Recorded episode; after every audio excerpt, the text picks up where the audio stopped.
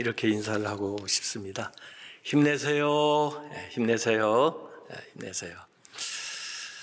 아, 요새 예, 우리 대강절을 지내고 있습니다. 이 대강절이라고 그래서 대강대강 보내라는 게 아니고 아, 주님이 오시는 것을 아, 또 다시 오실 주님을 그 대망하면서 준비하는 그런 이제 계절입니다. 특별히 저는 세례 요한의 계절이다 이렇게 생각합니다. 세례 요한이 먼저 와서 주님이 오시는 길을 어, 준비한 사람입니다. 아, 그래서 오늘 말씀도 세례 요한에 대한 음, 이야기가 누가복음에 어, 기록되어 있습니다. 그래서 누가복음은 예수님의 탄생에 대한 어, 기사를 기록하면서 이 세례 요한 이야기부터 시작을 하고 세례 요한 이야기와 예수님의 탄생 이야기가 번갈아 가면서 이렇게 나와 있습니다. 마치 어, 사무엘서의 새 역사를 이룰 때 사무엘 이야기와 그리고 나중에 다윗의 이야기가 이루어지 이어지는 것과 같은 그런 모습으로 나와 있습니다. 먼저 어, 저는 불임 아이를 갖기를 원하는데 오랫동안 기도했음에도 불구하고 여전히 아이를 갖지 못한 그 어, 불임은 저는 하나님의 섭리라고도 생각을 합니다. 하나님이 특별한 선물을 주시려고 어, 기도하게 하시고 또 오랫동안 기다리게 한 다음에 정말 하나님의 방법으로 그 가정에 귀한 자녀를 주셔서 어, 하나님이 원하시는 일들을 하게 하시려고 어, 일정 기간 동안에 사모하게 하신다고 저는 생각을 합니다. 그래서 혹시 우리 성도들 가운데 자녀를 원하는데 아직 어, 자녀를 얻지 못한 사람들은 그 하나님의 약속을 믿고 간절한 마음으로 기도하시기 바랍니다. 이삭 같은 자녀, 사무엘 같은 자녀, 세례 요한 같은 자녀를 하나님께서 꼭 주실 줄로 어, 믿습니다. 그래서 오늘 누가복음 기사는 그 신실한 믿음의 가정, 어, 샤가리아 엘리자벳 가정에 오랫동안 음, 기다리던 음, 그 자녀 세례 요한이 탄생하는 그런 어, 과정의 얘기로부터 어, 시작이 됩니다. 어, 사실은 이 엘리자벳은 아론의 후손이고 사가리아도 이제 대제사장 직임을 맡게 되는데 그 천사가 와서 가브리엘이 그 아이가 탄생할 것을 말씀했을 때 처음에는 믿지를 못했습니다. 심지어 오늘 어, 그 말씀에 보면은 누가복음 1장 13절에 그 천사가 사가랴한테 무서워하지 마라. 너의 간구함이 들린지라. 아, 평소에 그 엘리자벳과 사가랴가 자녀를 위해서 열심히 기도했던 것 같습니다. 아, 그런데 시간이 오래 지나다 보니까 그 샤가랴는 자신이 기도했던 것조차도 아, 좀 잊어버렸던 것 같아요. 자기가 생각할 때 늦게 응답이 온 거죠. 근데 하나님은 절대로 우리의 기도를 잊어버리시는 법이 없습니다. 아, right time, 반드시 그 시간에 적합한 주님의 때에 응답을 주실 줄로 믿습니다. 오늘 우리가 하는 기도, 또 이전에 우리가 행했던 그 모든 기도들이 하나님께서 기억하셨다가 꼭 필요할 때 또 하나님의 방법으로 나타날 줄로 믿습니다. 이 엘리자벳은 아, 그 어, 이야기를 듣고 아마 샤가리아보다 더 신실하게 오랫동안 믿고 있었던 것 같습니다. 아, 그래서 1장 25절에 보면은 주께서 나를 돌보시는 날에 하나님께서 나를 긍휼히 여기시고 돌아보시는 날에 그 사람 앞에서 내 부끄러움을 얻게 하셨다. 그러기 위해서 이렇게 행하셨다. 그렇게 하나님께 감사하면서 그 임신 기간을 엘리자벳이 보내고 있습니다. 자, 이 의롭고 신실한 가정에게 가브리엘이 수태고지를 한 다음에 한 6개월쯤 어, 지난 다음에 마리아 어, 나사렛에 있는 마리아를 찾아갑니다. 그래서 그 1장 26절에 나와 있는 여섯째 달에 이것은 그 세례요한 그 임신한 그 기간을 기준으로 해가지고 어, 이야기를 하는 겁니다. 여섯째 달에 아, 그 마리아에게 찾아가서 똑같은 가브리엘 천사가 아, 수태 고지를 하게 됩니다. 이때는 이 마리아는 그런 일을 위해서 기도해 본 적도 없기 때문에 깜짝 놀랐습니다. 아, 남자를 아지 못하는데 어떻게 그런 일이 있을 수 있습니까? 아, 그래서 어, 이 엘리자벳 그 가정의 경우를 이야기를 해줬습니다. 그럼에도 불구하고 네, 엘리자벳은 그래도 남편이라도 있지만 저는 그렇지 않지 않습니까? 아, 그때 천사가 대저 하나님의 말씀에는 능치 못함이 없느니라 이렇게 말씀을 합니다. 그것이 1장 37절에 나오는 말씀이에요. 이때 마리아가 주의 여종이오니 말씀대로 내게 이루어지다. 순종하는 겁니다.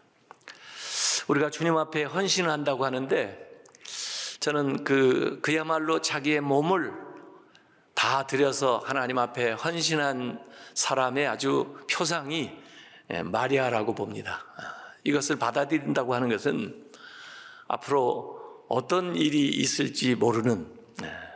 그래서 하나님의 말씀이니까 하나님께서 자신에게 말씀을 주셨으니까 그 말씀대로 순종하는 이런 마리아의 헌신이 이 크리스마스를 가능하게 했습니다.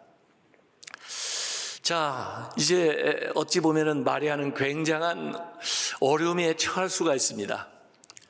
과연 천사가 와서 이 이야기를 했다는 것을 누가 믿어주겠나? 예, 자기도 믿기 어려웠는데 결혼하지 않은 자기가 아이를 가졌다는 거, 성령을 통해서 임신했다는 것을 누가 아, 어, 인정을 해줄 것인가?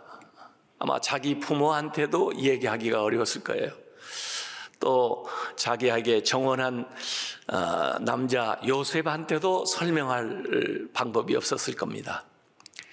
이때 이 마리아에게 생각난 사람은 엘리자벳입니다. 그래서 엘리자벳에게 그런 일이 있었다고 하는 것을 천사에게 들었기 때문에 이 마리아는 그 나사렛에서 엘리자벳이 있는 어, 예루살렘 근처 엔케림인데 그 엔케림까지 거의 8, 90km를 어, 그 여자의 몸으로 그 산 넘어 언덕 넘어 또 광야를 지나 아, 그렇게 가게 되었습니다. 가면서도 아마 마음에 여러 가지 불안한 마음도 있었을 거예요. 과연 엘리자벳이 내 말을 이해할 수 있을까? 아, 또 나를 어, 인정해 줄 수 있을까? 어떻게 이걸 설명해야 되나? 아, 천사의 말을 자기가 들을 때도 참 그걸 받아들이기가 어려웠는데 또 자기에게 일어난 그 천사가 전해준 그 이야기를 다른 사람에게 전했을 때 그걸 어떻게 다른 사람이 받아들이겠나. 참 마리아로서는 난감한 그런 상황이었을 겁니다. 그런데 오늘 본문에서 읽은 것과 같이 이 마리아가 엘리자벳의 집에 당도하자마자 문 안하는 소리가 들릴 때 마리아가 이야기하기도 전에 엘리자벳은 그 마리아를 알아봤습니다. 엘리자벳이 마리아를 알아볼 뿐만 아니라 그 마리아 안에 방금 잉태된 그 아기 예수를 알아보게 됐습니다.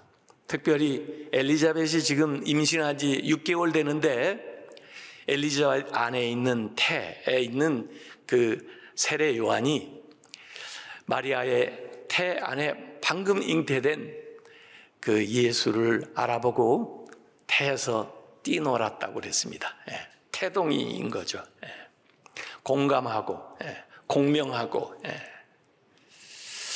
저는 이 기사 속에서도 분명히 아, 이 과학적 생물학적으로도 그렇게 얘기하지만 수정되는 순간부터 인간의 생명은 시작된다고 믿습니다.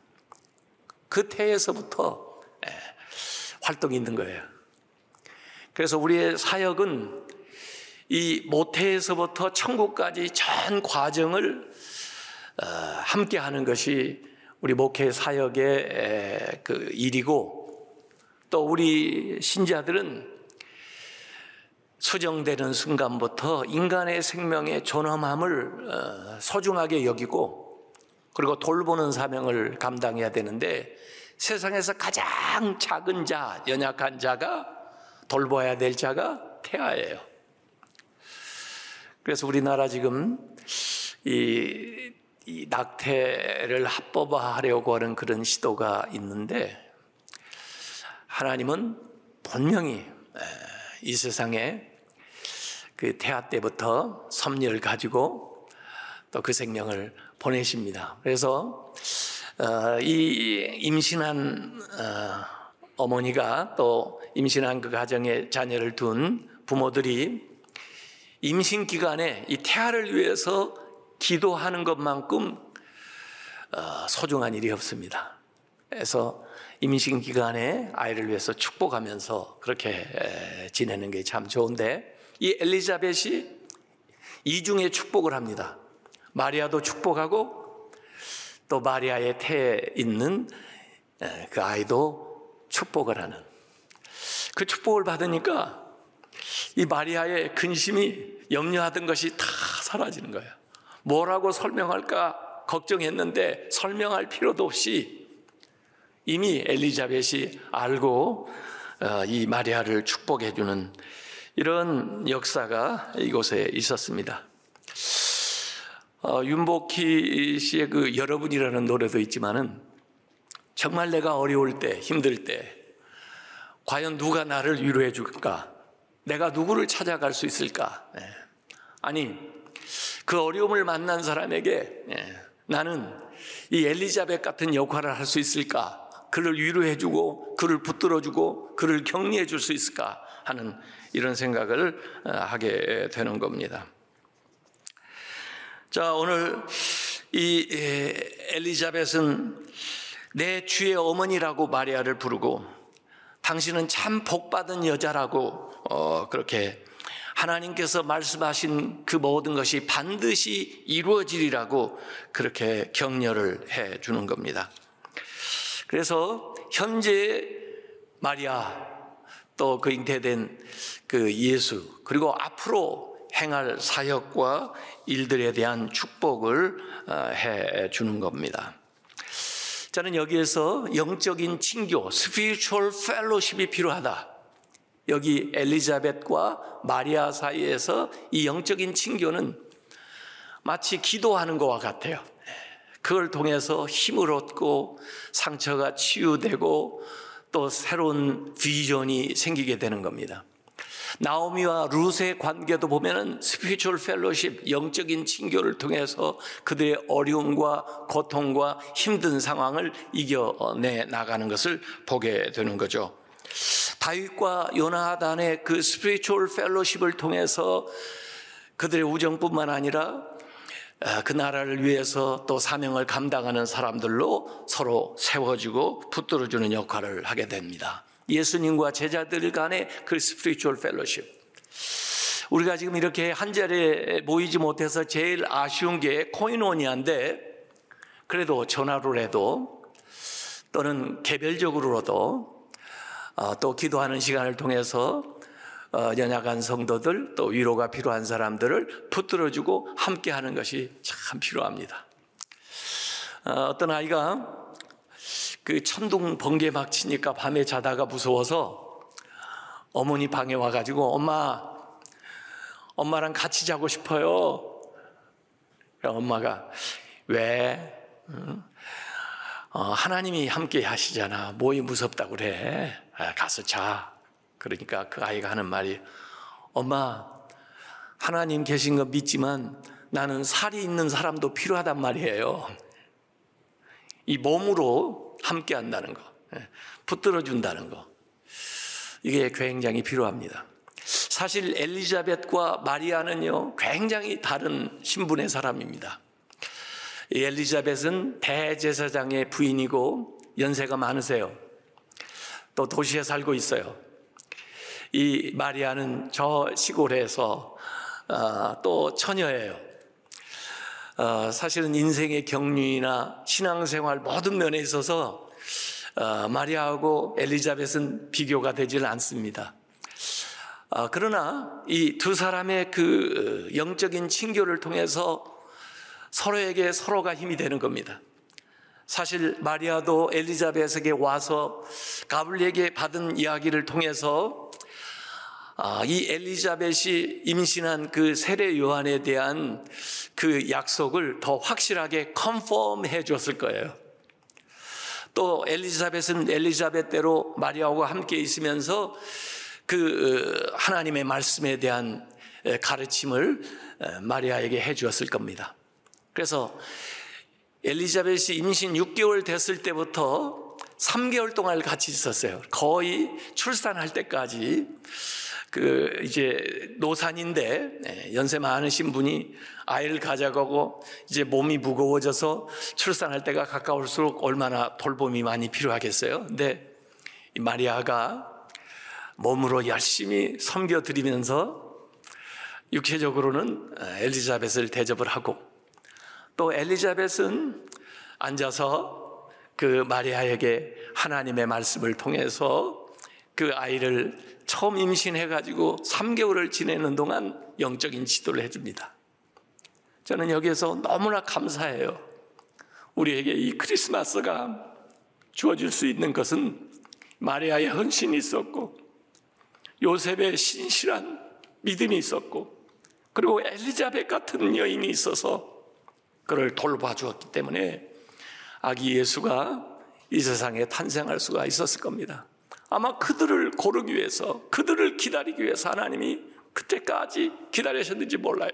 지금 그런 방식으로 예수님이 이 세상에 오신다고 하면은 누가 그것을 믿으며, 누가 자기의 몸을 내어드리며, 누가 그 일에 함께해서 그 하나님의 역사를 이루어 나가는데 헌신할 것인가 하는 그런 생각을 요사이 하게 되는 것입니다.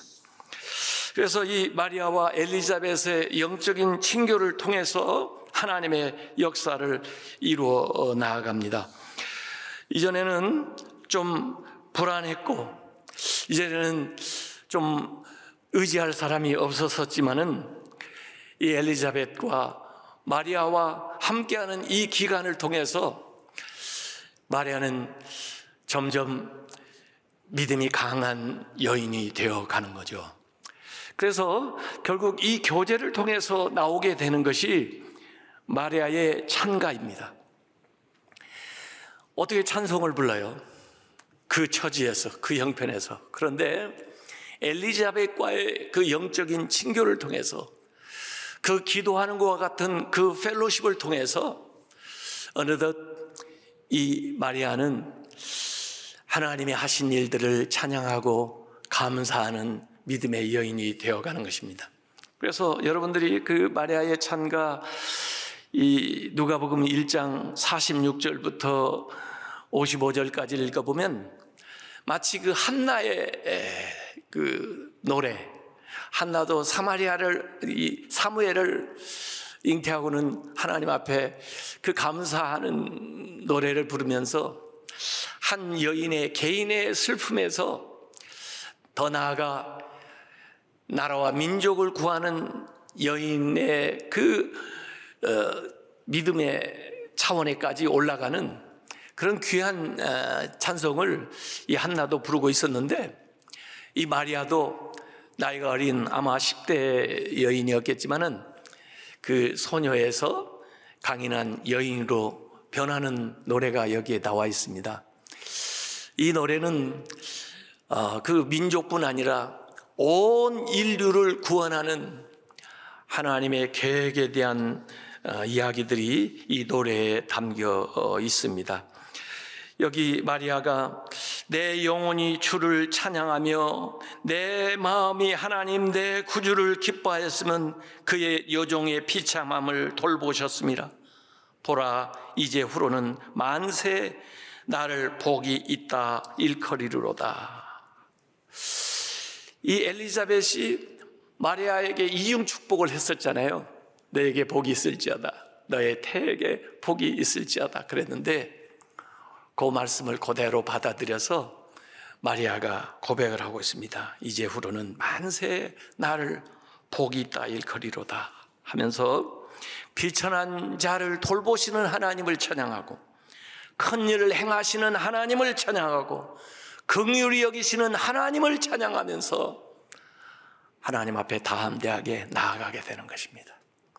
그래서 이 엄청난 어찌 보면 개인의 인생으로 보면은 커다란 재앙을 만난 것 같은 어려운 상황 속에서 이 여인이 이렇게 담대하게 찬양하는 사람으로 나아가는 그 중간에는 엘리자벳과 마리아의 영적 친교가 있었다는 것입니다.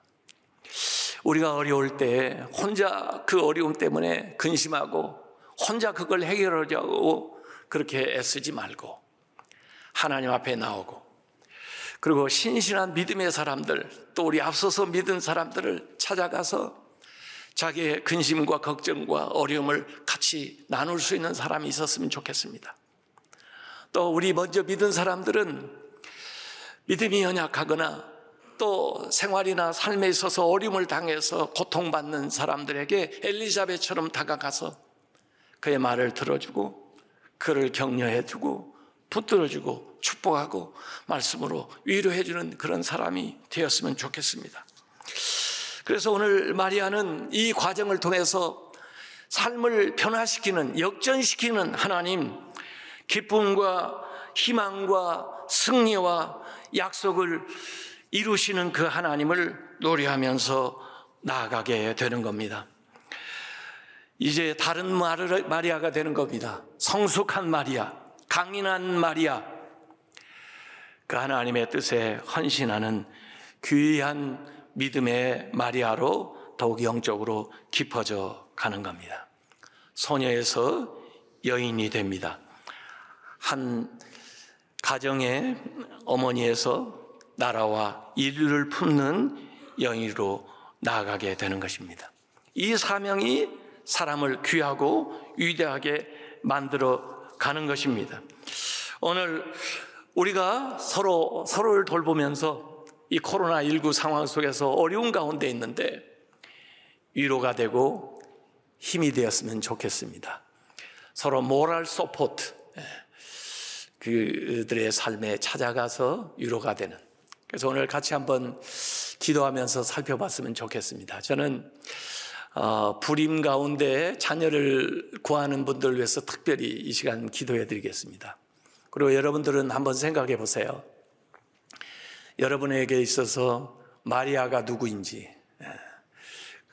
또 여러분에게 있어서 엘리자벳이 누구인지, 여러분이 믿음이 있는 분들, 신앙생활 오래 한 사람들이라면 도움이 필요한 마리아들을 한번 살펴보십시오. 그리고 이제 믿음 생활하면서 또 하나님의 약속 가운데 믿음으로 살려고 하는데 어려움을 겪고 있는 분들이 있으면은 여러분을 도와줄 수 있는 엘리자벳을 한번 생각해 봤으면 좋겠습니다. 우리의 영적인 친교를 통해서 이 코로나19를 극복할 뿐만 아니라 우리에게 주신 하나님의 놀라운 역사, 사명을 완수해 나가는 믿음의 사람들이 되시길 바랍니다.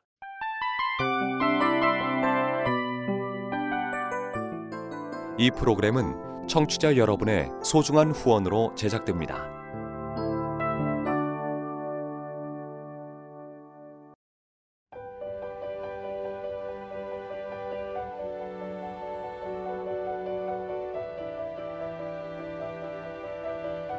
세상에는 수많은 교회들이 있지만 더 깊이 있는 말씀 강해를 찾기 위해 크기로만 교회를 선정하지 않습니다. 보다 좋은 영적 콘텐츠를 더 많이 나누기 위해 방송비를 받지 않습니다. 1년 365일 복음만 전하고 싶어서 우리는 광고를 하지 않습니다. 온누리의 복음을 땅끝까지 CGN TV와 함께 땅끝 성교사가 되주세요